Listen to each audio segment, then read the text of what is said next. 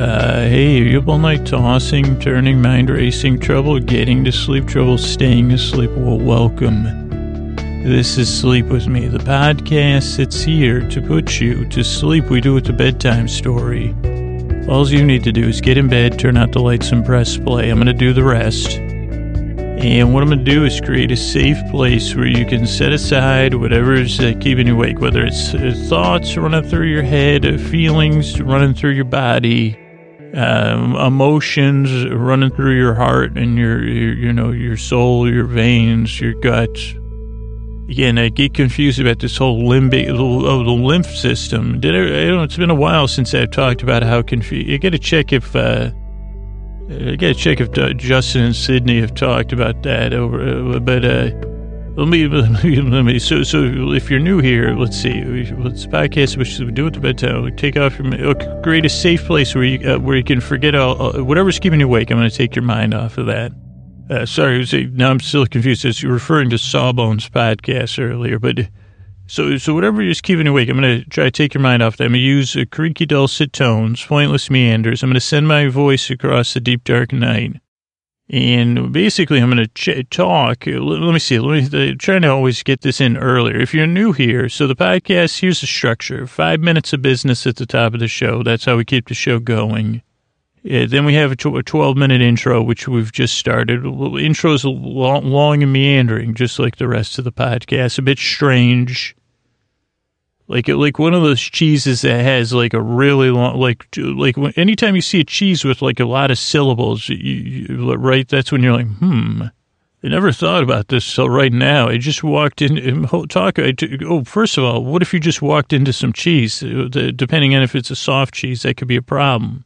And if you did just walk into any cheese, don't you know? Don't don't track it around the house. You'll you'll definitely get a you'll get a stern talking to by the homeowner. So don't so don't do that. Uh, let me see if I can uh, before I start talking about cheese. Cheese talk, uh, the podcast that like that never made it. We're talking cheese, a couple of cheese heads. That's maybe what we would call it. But then people would say, "Is it about uh, Green Bay football?" No, just a couple of people talking cheese. No, no, no, no. It's, it's too easy a joke. But if you're new here, so like uh, we'll do a 12 minute intro, then we'll have the episode. And what, what was my point? Like tonight we'll be covering uh, like a tale of the tape, a movie that I, I try to remember that I saw once. So not exactly riveting stuff, but I really work hard at these podcast episodes to, to distract you from whatever your thoughts are or feelings or whatever's keeping you awake. So it's like I kind of take your attention away with me and I kind of carry it lightly, like loosely in my hand, just like a, like a soft cheese, just like you would carry a soft cheese. As long as it's wrapped, you know, as long as it's wrapped, if it smells weird, because I don't want to be, I'm not going to be carrying any weird smelling cheese in my hand, by the way uh, cheesemongers of the world. I mean, it makes it. It does make it does make for a nice image. I'd say. What do you think that? What will we paint that in? Man carrying cheese. Oh, sorry, boy. My my part of me just corrected. Boy carrying cheese. Oh, thank you. Man child carrying cheese. Is that a watercolor? Uh, like, I don't think pointillism. I don't think cheeses do well in a pointillistic environment. Abstract. Well, then you'd say boy carrying something because you say you then it'd be debatable. So you say something more in the realism, more impression, maybe impressionism. I think an impressionistic painting, I could definitely pick out some brie. What other cheeses uh, lend themselves uh, to, to, to, how about that? Here's a discussion point uh, that you don't need, like, uh, like this would be the, this is the interactive part of your the podcast where it'd be clear if you're new here follow this logical logic. Now we're gonna like so i'll pretend like i'm partially like a so now we're gonna come to the intera- interactive portion of the podcast. And if, if you're playing along at home let's make a list of uh, what uh, uh, styles of painting what do you call it? You don't call it genres of painting uh, what painting techniques or artistic techniques lend themselves to what types of cheeses? Also, other than hard cheese, smelly cheese, and soft cheese, what other kinds of cheese, cheeses are there? Aged, I know there's aged cheese. But so you know, so let's discuss. And obviously, if you if you're if you're new here, even you say, well, it doesn't seem like it lends itself to a very complex discussion. But at the same time, you can't escape the fact that your brain is coming along with me, and you're saying, well, though, what would a cubist? You know, how would a cubist handle cheese?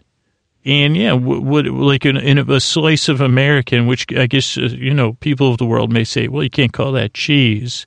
But you say, how would a cute? You know, what, what, what, what would Pablo do?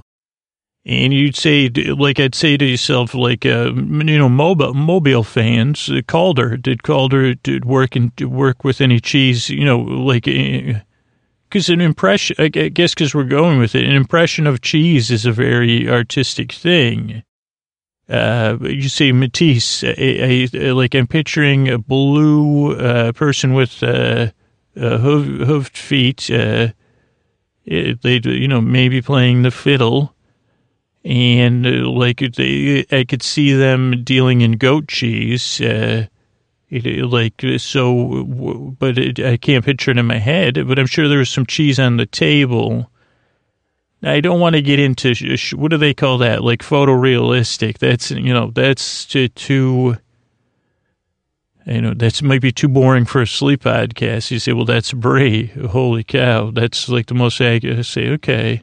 I mean, I guess Bob Ross has probably worked in cheese before because okay, the no snickering. Bob Ross is a very like wonderful person. No, but but really, say I'm going to do a little cheese down. They're having a little picnic down here at the beach and you're wondering what's on the picnic? But, Well, there you go. There's a little round brie and some a couple of baguettes. I don't know. It's been a while since I watched Bob Ross, so I, I guess I think I have to work on my Bob Ross impression. But uh, because because uh, I don't know if that sounds anything like Bob Ross, but that's my impre- that's impressionism. I'm not kidding either. And no, we're not going to start to deconstruct cubist versions of Bob Ross. Uh, Calderian. I, I would actually I would purchase that like a like uh, a uh, those are mobiles mobiles right like a, a Bob Ross mobile by Calder would that would look pretty sweet and uh, avant garde. I mean I think I'm a big fan of that kind of stuff, but I, again when you're trying to reach, like, then it would have to be really out there. And I would prefer, even in avant garde or really, you know, I prefer a title that gives me something to grasp onto. So if you have a giant stream, what was that? Tingly, ting, tingly, I think, uh, like a giant steam driven machine or something. I'd prefer it be called Essence of, uh, Munster or something. So then I'd say, oh, okay like it, it give, give, gives me something palpable. Otherwise, I just start, you know, daydreaming. Uh, you know, I project my own meaning onto it. That's different. I mean, in this situation, we're talking about uh, cheese, cheese expression of cheese. that is a book. T- I mean, you, if there's one thing I can come up with, it's book titles. Uh, I don't know what what would that be about. Expression of cheese. Uh, I think Dumont would be the last name. You're right. I don't know. Rene Dumont, the Rene, Rene Dumont story. I don't know. I guess I could write that in the uh, like uh, romance genre. A tale of a cheesemonger. I mean, that could just be a book anyway. That's pretty easy, but it does sound good. A, a tale or the tale, a tale of a cheesemonger. How about this one? Cheesemonger's Blues. Uh, do we have any jazz? I know we have the the, the uh, Silvertone is a jazz singer. How about that? How about that? that did Dylan? Did, was that one of Dylan's songs? Cheesemonger Blues. The fridge gave out. It went all bad. My cheese don't sink, and I'm so sad. Uh, sorry. Normally I don't sing, and that's not really singing. But uh, you know when the when it strikes. Uh, I, I, I got. I'm trying to find. Believe it or not, I'm talking, and then another. I'm trying to get another part of my brain to find a way to extricate myself from this cheese, cheese discussion. I mean, I guess the reality is this podcast is full of cheese. Cheese and hot air is is what one thing that makes it up. Uh, but it's all done in good fun. Now, as you can tell, if you've been listening, this podcast isn't for everybody. It is. Uh, it's not abstract. Uh, like. Uh, it, but it does lend itself to that same look when you're, at, you know, especially don't do any first dates at any abstract uh, cheese relate, you know. I mean, we're not talking about cheese based art. We're talking about cheese influenced art. And, but don't take any first dates because you see like that look on people's faces when you say, what is this thing? And I mean, that's natural. This podcast is, uh, it's to put you to sleep, but you're under no pressure to listen or fall asleep. Uh, the reason I make the shows at least uh, an hour, right about an hour, is I found over doing it over the course of 500 episodes uh, that it gives you some relief. You say, "Well, geez, I don't have to rush to fall asleep." This this uh, this ch- cheesehead is self-proclaimed cheesehead. He's, he's a cheesehead, cheese it with an S in there uh, like the, the, he he he'll be here, and he's kind of rambling in a nonsensical way. He's trying to make a point, you know, but it's points full of holes. If you, you know, holy Swiss cheese pun. Sorry, there that got crickets. I couldn't even laugh at that. Uh, it was close, but no cigar, and that's an. Trying to think of like a like you put a cigar. How does that have to do with cheese? Uh, but anyway, uh, so this podcast is, is good. Uh, I try to make it good natured. So it's all in good fun. If this podcast doesn't work for you, I'm sorry. I wish it, I wish it would. I wish it did. But give it a few tries. If you're skeptical, I mean, no doubt. I, I just talked about cheese for 14 minutes. And if I'm perfectly honest, I, I'm capable. That's the thing that maybe some people don't realize is I'm trying to uh, like tone it down. I could talk, I could go and try to make cheese related jokes and points and go on cheese tangents for at least an hour. Uh, but that, you know, like at some point, it just leaves a bitter taste in your mouth. So we got to move on. Uh, but if you're new here, I'm glad you're here. Uh, this one did not come together as a metaphor, other than as an example of uh, what can come up in this episode. Again, I'm not exactly sure how I got cheese on the brain, but I do. Also, yeah, that's an easy joke that's actually true. Yep, my brain may be partially made of Swiss cheese. Moldy Swiss cheese. Okay, thanks, thanks. I don't need, I don't need the extra. It was Waldorf and Statler again. So I'm glad you're here. The reason I make this show, I mean, what else could I possibly do, right? Other, than you see, uh, call I've, I've done this. Are you hiring anybody to title books? No, no, no. We don't like a book titler. And they say, no, I say, you wouldn't believe how good I, good I am at titling books. You just tell me, and, and, and I do think that is a skill set I have. Unfortunately, I've had to adapt it to this podcast, but, but uh, also I've been there in the deep dark night, and unable to sleep. That's the main reason I make this show. And as I always say during these openings, uh, it doesn't work for everybody. I hope it works for you. I'm glad you came by. I really hope and I really yearn to help you fall asleep. Uh, and thanks and good night. All right, everybody. So it's time for another Tale of the Tape uh, episode. While we take a little break from uh, this, uh, what do we call it? Star Trek The Next Generation. I wanted to do three movies that had a major impact in my life. And this one that we're going to talk about tonight is the one the movie itself didn't have the biggest impact on my life, but the mo- the movie did. Well, no, no, the, the the content of the movie did not have the impact, but the movie itself did have the biggest impact, probably in my life, of almost anything like. Uh, uh, when you just talk about one thing, like reading books obviously had the biggest impact, but that was a c- c- combination of things. And reading Hocus Pocus by Vonnegut when I was in high school. It kind of changed a lot of things for me. Uh, but this movie, it wasn't so much about the art of the film. And uh, like, so we'll get into the movie. Well, the name of the movie is, uh, oddly enough, I changed the name of the movie because this is a sleep podcast. Uh, but it's the James Bond movie, A View to a Kitten, it's called. A View to a Kit, a Kitten. And, uh, it's uh, it's a Roger Moore James Bond movie. Came out in the late 80s or the mid like 85, 84, 85, 86. I'm not sure which of those. And I'm not sure if this was the first James Bond movie I saw, but it was definitely the first one I saw in the theater. And I saw it multiple times in the theater. So here, here's what I guess we'll talk about tonight. Like I'll talk a little bit more about my experience with A View to a Kitten, this movie And then I'll talk about, you know, probably like uh, talk about, uh, let's see, James Bond movies and that. And then we'll talk about the kind of plot that I remember. And this is a tale of the tape episode. We've just started doing these when I was trying to remember the plots of movies that I barely, like, that I even, like this one, I've probably seen this movie 30 times. And I said, huh, what, what was it? Like, I remember something. So it's interesting. Tale of the tape. Uh, my mental tape that runs in my mind about the movie. Uh, so here's the circumstances as I remember them. I don't know if this is fact or, or memory, uh, but I think this movie came out the same year as Goonies and Back to the Future, but I'm not positive on that. When I remember seeing this movie at the same theater I saw Back to the Future and Goonies, a movie theater uh, that was just in a shopping center plaza. Like this was back before there was multiplexes. The malls had movie theaters, but the, these smaller cinemas still existed in these non like now smaller cinemas uh, like uh, exist in urban centers, uh, you know, downtowns of cities and art districts.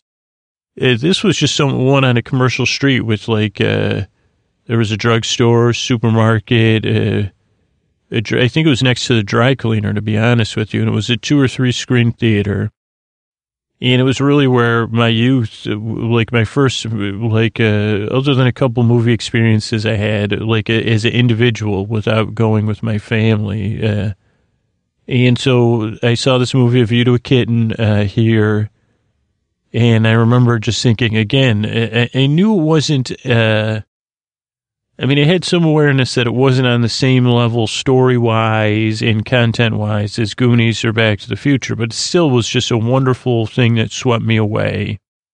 And then, as I said later on, like as I was seeing the movie over and over again, I was playing with my GI Joes, and again, I was too old. I was probably in sixth grade or between fifth and sixth grade, maybe. And I was playing with GI Joes, and I remember I was in the like on the front in the front of my house outside, you know, it's kind of recreating and rewriting a snow scene from the movie uh, with a snowmobile and G.I. Joe. And, and I was wishing I had the G.I. Joe skis, the G.I. Joe that came with the skis, so I could recreate even more. Uh, but so, like, and that was the moment I realized people make these movies. Other than Steven Spielberg and Robert Zemeckis, I said, w- w- there's people making these movies. You know, fortunately, at the time, I didn't give Richard Donner any credit or uh, Broccoli's or Ian Fleming or whoever else was involved in the James Bond films. But uh, I, I just remember thinking, holy cow, there's people that worked on this movie. I can't believe it. That's what I want to do one day. And like I've said in the podcast before, like who would have known the secure, secure, circuitous route I took to get to telling stories uh, but like, I think if I told the kid that, that I was playing with the GI Joes, like, well, you get to play with GI Joes in a different way, in a lulling, soothing way. I think that useful, and then say, well, and you're trying to figure, and you'd be trying to figure out a way to do it for a job. Uh, I think that youthful part of me, like, would be very happy with with the circumstances of the podcast. Uh, so like, so, so I get to see the movie. I was seeing it with my friend Bo, probably some of my other friends like Pat and Kyle and we are using our savings from our paper routes to go see this movie. And then my friend Bo uh, also purchased the soundtrack to this movie. And man, what a like a there was the instrumental part of the soundtrack, and then that would connect us to Goonies because Data liked to play the James Bond theme or the 007 theme on his boombox. But man, I can remember playing this. There was a Duran Duran song that was the title song. The you know all these Bond movies have the these uh, title sequences that have these kind of surreal, like just cool montages along with the song. And this title song was made by Duran Duran, and I really can't believe it wasn't a bigger hit because it was it was an awesome song. Like, do yourself a favor, look up Duran Duran, "A View to a, a Kitten." But just changed it to, to the real title of the movie. And uh, let's see. And I just remember, like, uh, it was, just, it was, if you like Duran Duran, it was just a really good song. It had all those, uh, it's going through my head. It, like, it, it had, like, soaring Duran Duran melodies. and hitting all the notes, just the stuff you like about Duran Duran for the, you know, two Duran, Duran two or three Duran Duran songs. I know. Actually, I'm not sure I can name another one without embarrassing myself and saying, well, that's not Duran Duran. That's, uh, you know, Dexy's been, whatever. I say, okay, well, I know Duran Duran. I hope Duran Duran made this. And I remember Duran Duran kind of had a second, like maybe five or six years after this, like the early 90s, they had a little comeback. They had two other mild hits that I enjoyed, but they weren't like the 80s Duran Duran sound. So he had a great song, great soundtrack, and you know, good to play play GI Joe to when you're too old, or imagine, you know, go pretend you're a spy. And that was another thing Bo and I did when we were, I guess, fifth and sixth grade. So if your kids are still playing, like we would play spy in, um, I even remember like climbing on roofs of things and like pretending I was a spy. And I guess this is sixth, I don't know how old you are in sixth grade, but that's what I was doing in sixth grade, pretending I was Roger Moore. Or sometimes I was pretending I was Data uh, from Goonies pretending he was Roger Moore or James Bond.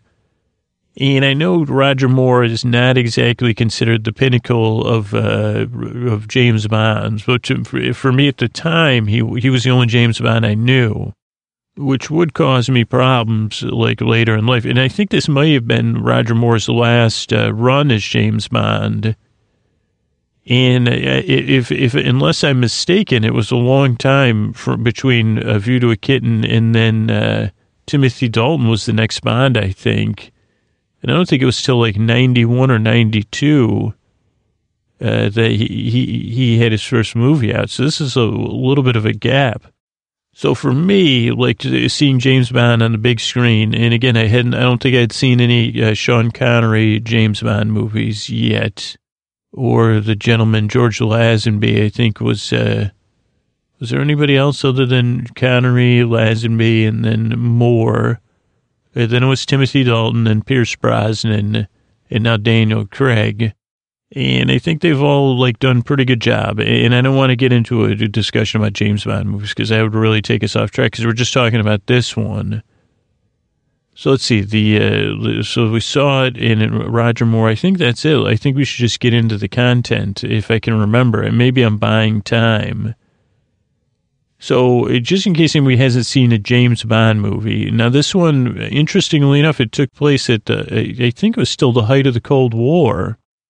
I mean, maybe not. I mean, facts aren't my strong suit, but there was really a very little Cold War action, and this was uh, like a, uh, for the most part, a domestic movie, though it, did take place in other cities. Uh, the the big action at the end took place in the Bay Area, and, and very predictive of the future because it was like it ended up it was about Silicon Valley in the end. And I don't know if that's another reason I ended out ended up out here. It's, it's totally possible that by seeing uh, that and then seeing uh, stuff about uh, uh, San Francisco in my uh, like book, like that I fell in love with the Bay Area at this age, and changed. You know, I said, "Well, I got to live there." I did say that. I just had an obsession with Alcatraz, and then the Transamerican Pyramid. I don't know why, but I said, "Well, I like I like those things, and I'd like to be close to them." So let's see. A view to a kitten. It's really going to be a lot of editing this episode if you're listening a poor editor because they keep every time I say a view to a kitten, before that I say the actual movie title. And it's a bit of an extreme title for a movie that's pretty uh, not not super action packed. And I think the the movie poster had the Golden Gate Bridge on it. And the reason being is like the, the movie ends on the Golden Gate Bridge or almost ends, you know, like it has a little epilogue or whatever. But I think the action comes, maybe it doesn't come to a close. I'm pretty sure it does, though, on the Golden Gate Bridge. So it starred Roger Moore as 007. Uh, M and Q, no idea. I mean, I think Q was still played by the person who played Q, whose name escapes me. And M, I don't have any idea who played M. I cannot picture M in my head. Uh, like, I don't know. Judi Dench is is a great M, so I'm I'm happy with that. And Q, uh, I almost had his name, but now I can't. I still can't think of it. His name keeps popping in and out of my head. Uh, as many people know, Bond, especially at this time, was like, oh, the Bond girls. So I think it was Tanya Roberts was the, the actress that played the Bond girl, but I'm not, I'm not 100% positive on that. Also, marketing. What's interesting is the marketing. I think this was right around the time, I don't know if Sharper Image had been around uh, before this, but Bo, who I said was my friend, his dad got the Sharper Image catalog and they had huge tie-ins with this movie. And I can remember looking at the sharper image at Bo's house and one, waiting to say one day I'll be rich and I can buy, you know, movie replicas of the uh, uh, movie rep- replicas of the movie. What do you call them? Uh, I don't know the the things you use in a movie. I can't think of what they're called. Uh, but those things, so like like uh, what all the things that all the little gadgets and stuff and that's when Sharper Image, this was before Sky Mall, when Sharper Image was your, your go to thing for uh, cutting edge technology. Don't know if that's the case, and I, I, don't, I don't know. And if you want to be smooth like Bond, you would, but you know, you'd spend all your money at the Sharper Image uh, catalog.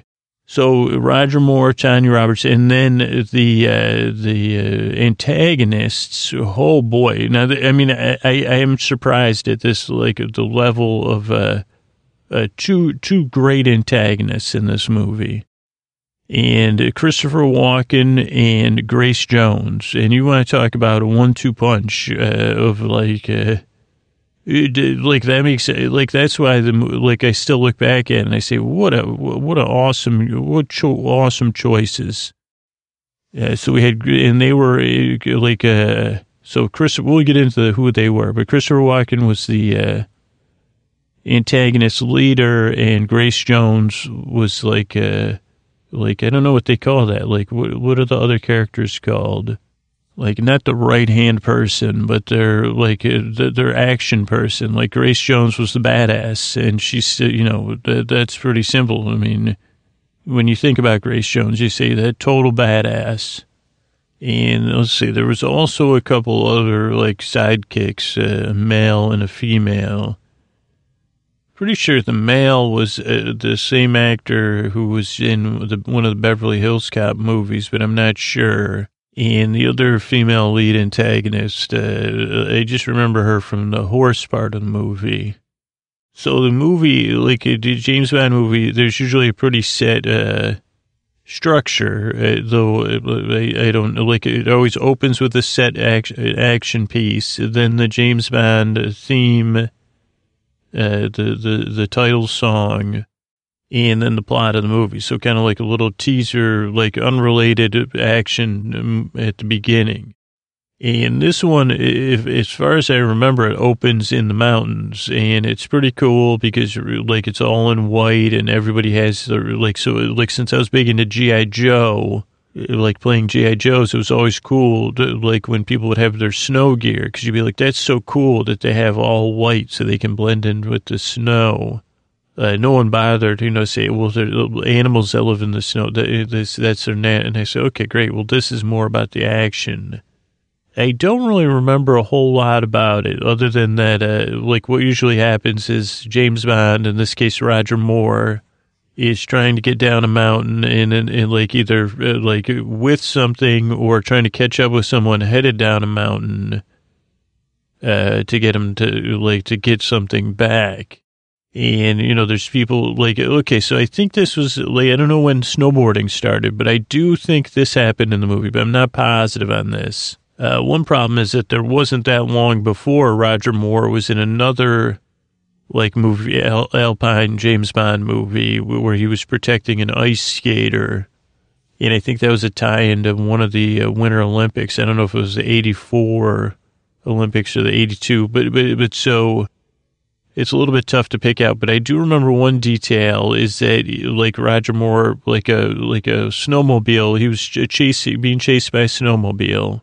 And this was back when skiing was the main thing, and he was using his ski poles and he was skiing, and then and then he did something to stop the snowmobile, but the snowmobile kind of uh, like went to pieces. So then he got one of the front uh, sleds of the snowmobile, made it into a snowboard, and headed down the rest of the mountain. And I always thought that was cool. Like uh, he was snowboarding, essentially. I guess he was sled, snowmobile sled boarding.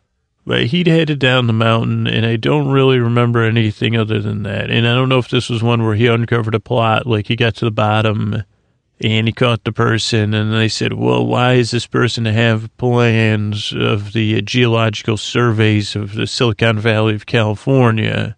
Or something like that, but it, like it, it didn't make a whole lot of sense. Uh, but anyway, he uh, he, he, he, he, I don't know, he skied and, and snowboarded and there was a lot of action and it was cool and jumping and, you know, stuff like pop, popping and all that stuff. So that was the opening. Then there was the Duran Duran uh, song, which again, beautiful, beautiful song. I, do, I don't understand why that's not even replayed on 80 stations. Really great 80s song. Not a hit, but you'll recognize it and if you like, I don't know what Duran Duran does with their voices. What do you call that? Like, uh, it's not singing, they don't sing high, but they sing like this emotional burst. Uh, do, do, like, I don't want to get into music. Um, but so that was cool. And then, and I don't really remember like the, the details. I think because this was like around the same time, uh, maybe before, no, maybe this was well before George Michael yeah, because George Michael said, let's talk about sex. I think that was in 87 or 88. And that movie, that video for that song reminded me of, uh, maybe because they had like a black light and glow paint on. It just reminded me of A View to a, a View to a, it just reminded me of A View to a Kitten's, uh, uh title, title, uh, whatever you called the beginning of the James Bond movie. Now, what happens after the title of the James Bond movie? Like, normally that's where uh, James gets set, sent to investigate. Like, some things are amiss in Her Majesty's Royal Service or whatever. Yeah, but no one quite knows what's happening. Something insidious is going on. So in this case, from what I remember, is that James was sent to Paris because some you know in this was confusing I guess to a kid like some ambassador or some high profile French official or American official that was on some sort you know they were supposed to be watching over and maybe he was supposed to meet I don't remember if he was supposed to meet James for dinner or I guess yeah like some some maybe there was an informant and they said, James, you got to go to this restaurant. And, and what was confusing was the restaurant was in the Eiffel Tower, I think. And not only that, it was not just a restaurant, it was a restaurant with performances. And not just any performances, but the restaurant um, was like, had this, like, they do this a lot in Prague. I don't like, a, I think they call it Blacklight Theater in Prague I don't know 100% if this was the case, but I, what I'm picturing is like a, it was a butterfly puppet show with great, like very good music and like, so it would appear if you're watching it that butterflies are floating on the stage and they're floating to music. I don't remember if there was any actors, but there was puppeteers disguised so you wouldn't know they were there. Kind of like you see, like when you think about the Lion King musical, or any of those uh, like uh, newer Disney uh, stage musicals. Uh, like those are a little, uh, you, you, know what I mean, where they're meant to blend in the, the puppeteers. And so if my memory serves me, like uh, James is like meeting uh, James Bond, I'm talking about Bond, James Bond is meeting with this gentleman and like they're having lunch. It was definitely lunch because the restaurant was lighted and at some point, we see Grace Jones, and she sneaks in, and not only is she total badass, but she's also a puppeteer. So I don't know if she was a puppeteer under disguise or if she uh, replaced a puppeteer, you know, when they didn't they didn't approve of that. But she gets dressed clad all in black, a bit like a ninja, which in the 80s was the height of ninjas too. And not only does she start the puppet show, but she starts doing it to an extreme level. And then she uses one of the, uh, one of the butterfly puppets to, uh, um, uh, deliver a sleeping aid uh, to the informant, James, the informant James Bond's talking to. And James Bond doesn't figure it out until it's already done. So then he chases after her. And like they run up the Eiffel Tower and there's like a lot of action. Maybe there's some hench people, a hench persons. Is that how we refer to them now? Hench persons. And he's trying to get to the top of uh, the Eiffel Tower, and he's like, "Well, I totally got her." And he just like he doesn't realize that this is Grace Jones, uh, T T T T A T B A.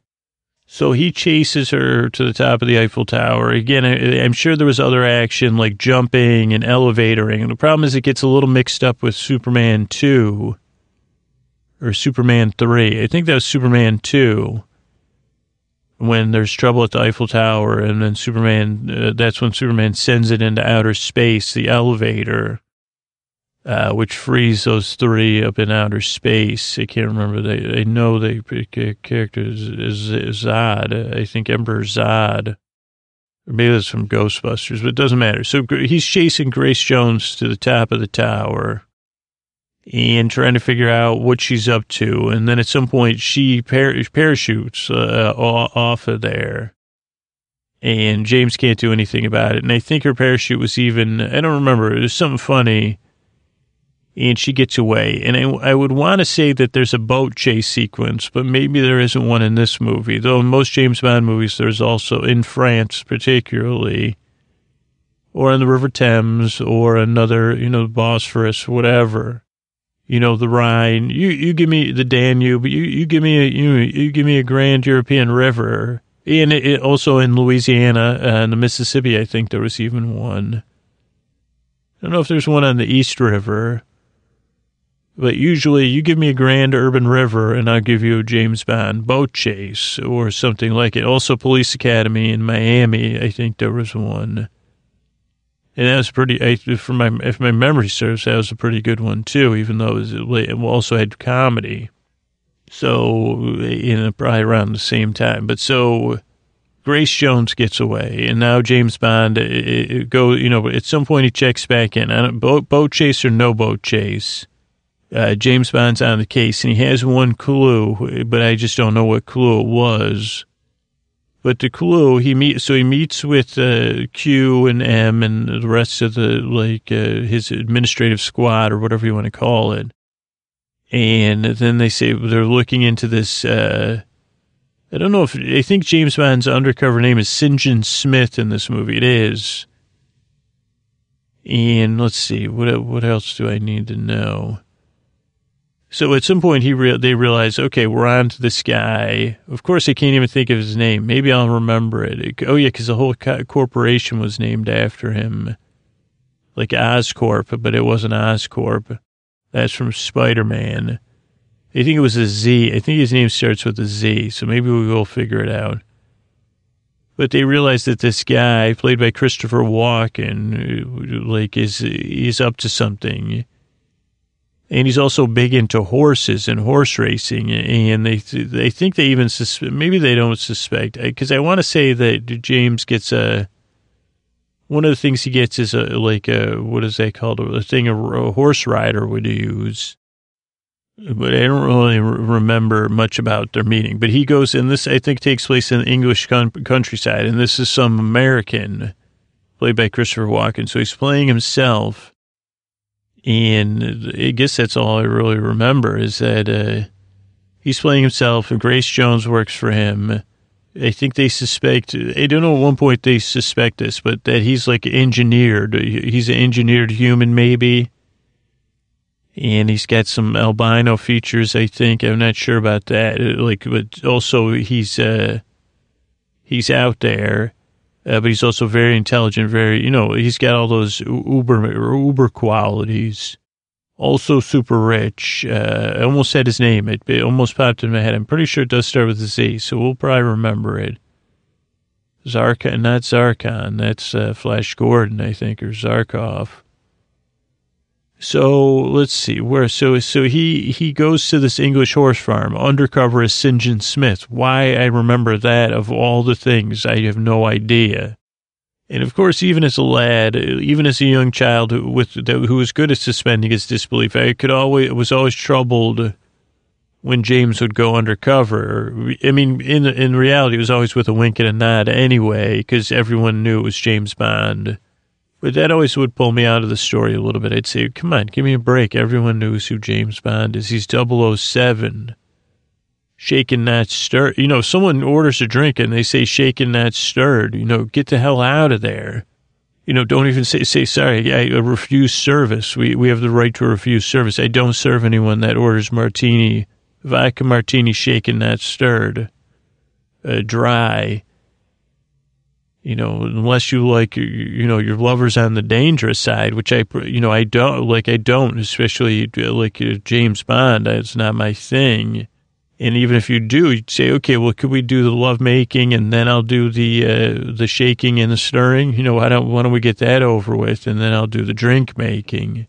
But so he goes out to this English horse farm or English, whatever you call it, like stables. This is his, like, and they get a view and who who Felix Leiter is one of James Bond's sidekicks. But another thing is, I don't know if it's another agent. Uh, I think it was another British agent. Is has to accompany James as his uh, what do you call that? The drive is his limo driver. And so that was kind of funny because it was a, a, good comedic actor. I can't think of his name, but he's definitely he was definitely in a lot of uh, big, big things. So he's not super pleased about being James's, uh, you know, James's uh, like butler.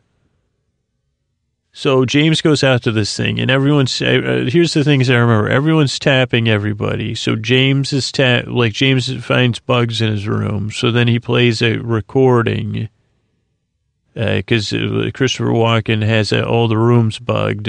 Also, everybody's bidding on horses, and they're trying to control the bidding on horses uh, Christopher like this horse scene, like, uh, I don't know if it's like 10, 15 minute scene. I, I, I, really loved it. I don't know why. I think when Christopher Walken really shines here, uh, cause he's, he's just great. At some point, James, James and, uh, Grace Jones work out together. And I mean, I mean that in every sense of the word. First, they do a little martial arts training I think it like Christopher Walken and Grace Jones are doing the martial arts training. Now I think about it, and then maybe I don't know if James and Grace Jones just get straight to the uh, grappling, but they do some serious grappling. You know, there's a double cross. Like there's a, like who who's James is pretending to be a rich art dealer. I think St. John Smith is like an art dealer and also, Christopher Walken's character is kind of revealed to be a little bit petty, like that he they go on a like uh, some sort of competitive horse riding thing, and he's bending the rules to make himself. He's like a, a very close parallel to Christopher Walken's character is Joff uh, from uh, Game of Thrones. I think maybe I made this point in one of the Game of Thrones episodes I mean, Christopher Walken, because Christopher Walken, because of his voice and his personality, he's like a slightly more likable because he's a bit of a, like a hammy buffoon where Joff, when he, Joff's uh, like, uh, like, so when Christopher Walken's character is crying for out for attention, it's easier to watch than when Joff's doing it. But other than that, maybe maybe he's got a little Ramsay Bolton in him, but but not the uh, nasty side of Christopher Walken's character. I guess maybe he does a little bit. But so James reveals that uh, James finds out he's got like a super lab that he's making, uh, like cheating at horse racing. And so we get like a secret lab that's in a horse stall. That was that was cool. Uh, we could see like old moneyed Europe or something like that. James Bond undercover, Grace Jones under the covers with James Bond. Then there's a horse race, and I, I think, uh, oh yeah, they said they cheated on the horse races by like having some kind of remote control. And I don't know if this was at the height of like horse racing in the U.S. why, because it did feel like it, like I enjoyed it because of Christopher Walken and Grace Jones and Roger Moore. Also, at some point in here, James Bond teams up with Tanya Roberts. I don't know if this is the point where he finds her investigating, uh, but at some point he does. And then at some point, James's cover's blown because his limo driver takes a, takes a big long nap uh, pretty much for the rest of the movie. And that kind of makes James mad because James, he was an older, you know, friend of James's and a father figure type. And so James got to get out of there. I don't really remember the details of that. Like, he's just, like, maybe he used the uh, ejector seat. Probably was a car chase that I don't remember. Maybe with the limo and, and Tanya Roberts. I'm, I'm not exactly sure. Maybe there's a point with Grace Jones questioning her loyalty to Christopher Walken trying to think what else. Uh, that was like the biggest scene. That, that was what stuck with me the most. It was the most enjoyable. Uh, then at some point, we also see that Christopher Walken's got himself a blimp and he uh, is proposing to like the mafia. He's got all the mafia members uh, on the blimp, uh, all the heads of all the families. So now you can see where the kid, you say, okay, maybe they're reaching a little bit here and, and or maybe my memory is re- reaching, but he shows him the plan. He's going to take over. I think he wants to control 100% of the silicon in Silicon Valley, like uh, microchips and all that. And to think how right Christopher Walken's character was, it's, uh, Z, I almost had it. I almost had the name of it, Z something. But so he's in a blimp with the mafia. One mafia, he says, "This is how much money I need, and then we'll control all of Silicon Valley. We're going to make it into a big lake." So that was the plan with Silicon Valley. Um, I don't remember much else about like uh, that. It, like he gets rid of one mafia guy. He says, "Hey, dude, t- t- take a ride on this slide I have in this uh, this blimp." But he shows them the map. Maybe James was hiding out or Tanya Roberts, and that's how, like, so the exposition uh, we see through James's eyes. I mean, that would make sense instead of a cutaway scene with just the antagonist. I can kind of remember that, like, but it gets me mixed up with uh, Die Hard, like James hiding under a table. But maybe that happened. I don't know how he would have got out of there. And then the movie moves to San Francisco. Might, might, other stuff may have happened there, but then the movie moves to San Francisco, and there's kind of three main things that I can remember about uh, the parts in San Francisco. One, there's a, a chase through the streets of San Francisco. Probably Grace Jones and uh, James, like James Bond and Grace Jones chasing one another. Tanya Roberts. So at some point, James Bond's on a what are those called? A ladder truck from the fire department. He's in the front or he's in the back. Tanya, like they're dry. He's driving. She's driving because uh, they have the ones. And then there's a lot of action, you know, with the uh, the ladder. Like so, maybe they snuck in somewhere, and then the, the like the fire department came and they had to take the fire truck to chase uh, Grace Jones. I mean, that would make the most sense. But I mean, I'm not trying to throw anybody in the bus, but I did not enjoy the chase scenes because they were very, very fake. Or there was something else about them that, that just stuck out to me. Whatever it was, I just remember thinking, eh, I don't like these chase scenes. And I think there was some attempts at humor and, and stuff that I just did, like, I don't know what I, it wasn't James Bondy for me. And then they uncover the next thing in the plot, which is like this way to flood Silicon Valley and make it into a lake Oh, because he's also like uh, mining. So they go down to his mine, Christopher Walken's mine. And of course, they get caught, uh, Tanya Roberts and James Bond. And this is right when, uh, whatever his name is, is, uh, like Christopher Walken's character is going to like flood Silicon Valley and he's going to go watch it from his blimp. So this is the big climax of the movie and he's using the fault lines to, to do that and with his drilling. And James Bond Bond's, of course, outraged. He said, Jesus, this is going to affect a lot of people, It's just not the economy. And you're just doing this to be, to enrich yourself. It's wrong. And he, he uses very strong language like that, but Christopher Walken just laughs. And then Christopher Walken says, listen, Grace Jones, you got to stop this James Bond or something. But then the last minute, Grace Jones realizes that James, like, that, that, that it's wrong. And maybe, I don't know, maybe James was just like, is, like, was just got the light in her. And then she realizes she wants to save the day. She wants to be a heroine because she's Grace Jones, you know, total badass. So then I don't know if it was like like maybe after a battle, like like with James Bond, like a back and forth, but there's something, and she realizes that she could make the sacrifice to save everybody in Silicon Valley. You know, thank goodness she did because without it, I wouldn't have a podcast. So it's pretty great. Solid state all the way. We owe you, Grace Jones my heart is as solid as the state. Like I don't know what to say, but she, so she makes the sacrifice, and she it's very. I remember that scene.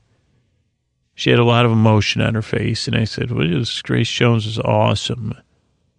So then James has to stop, uh, or I don't know if he just has to catch Christopher Walken at this point but they go up in the blimp. I think somehow he like climbs the rope to the blimp, and then he climbs on the roof of the blimp, and he's trying to get in the blimp. And Tanya, Tanya, maybe Tanya Roberts is in the blimp, so he wants to rescue her. That would make more sense.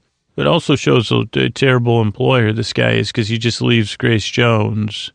So then they, they fly to San Francisco, and then James and Christopher Walken have a showdown and I guess the blimp gets caught. Like at some point, they end up having a showdown on the like uh, the towers of the Golden Gate Bridge. I don't know if like the uh, the blimp got caught or what, but it's like a back and forth with uh, you know like. Uh, but again, I don't think like the main things I remember about this movie enjoying were the horse scenes, and I'm not like a big horse person. I just liked uh, something about that.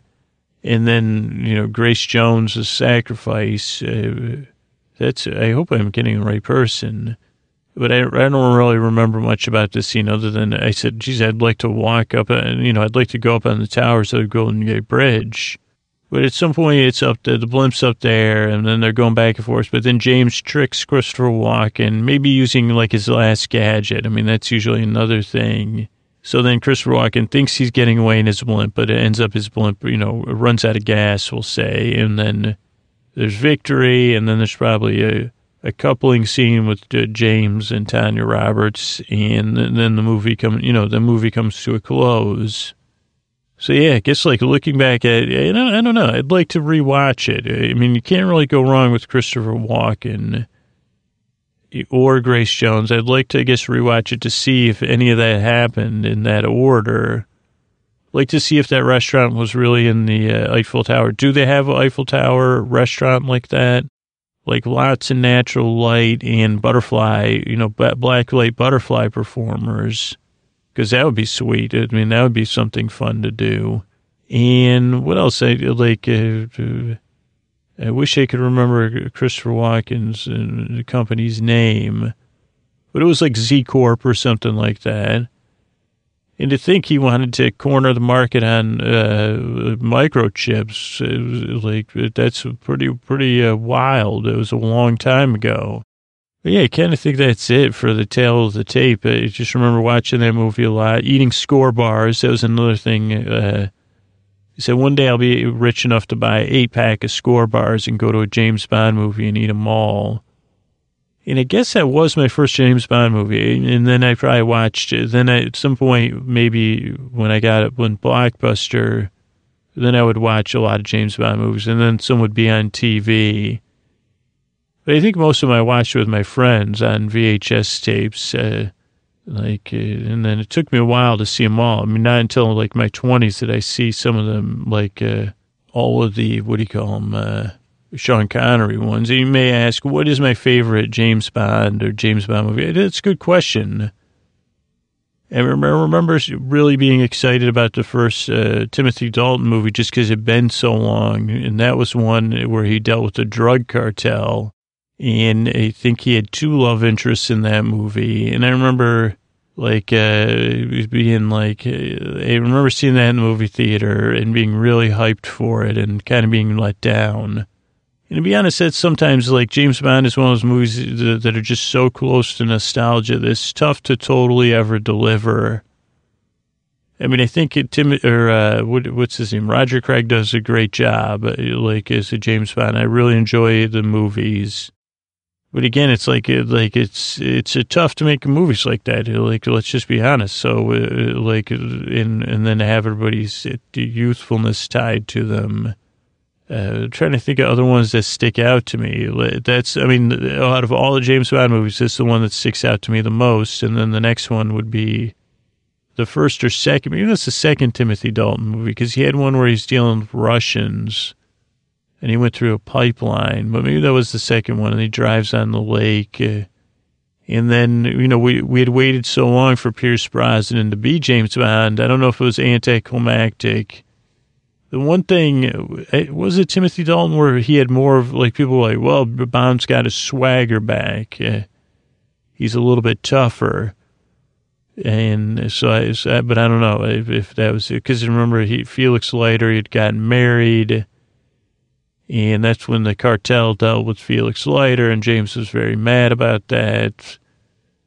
But I don't know. It's it's good to escape for a while, and I'm glad you escaped with me tonight with View to a Kitten with uh, Roger Moore, Grace Jones, Christopher Walken, and Tanya Roberts. Thanks, everybody.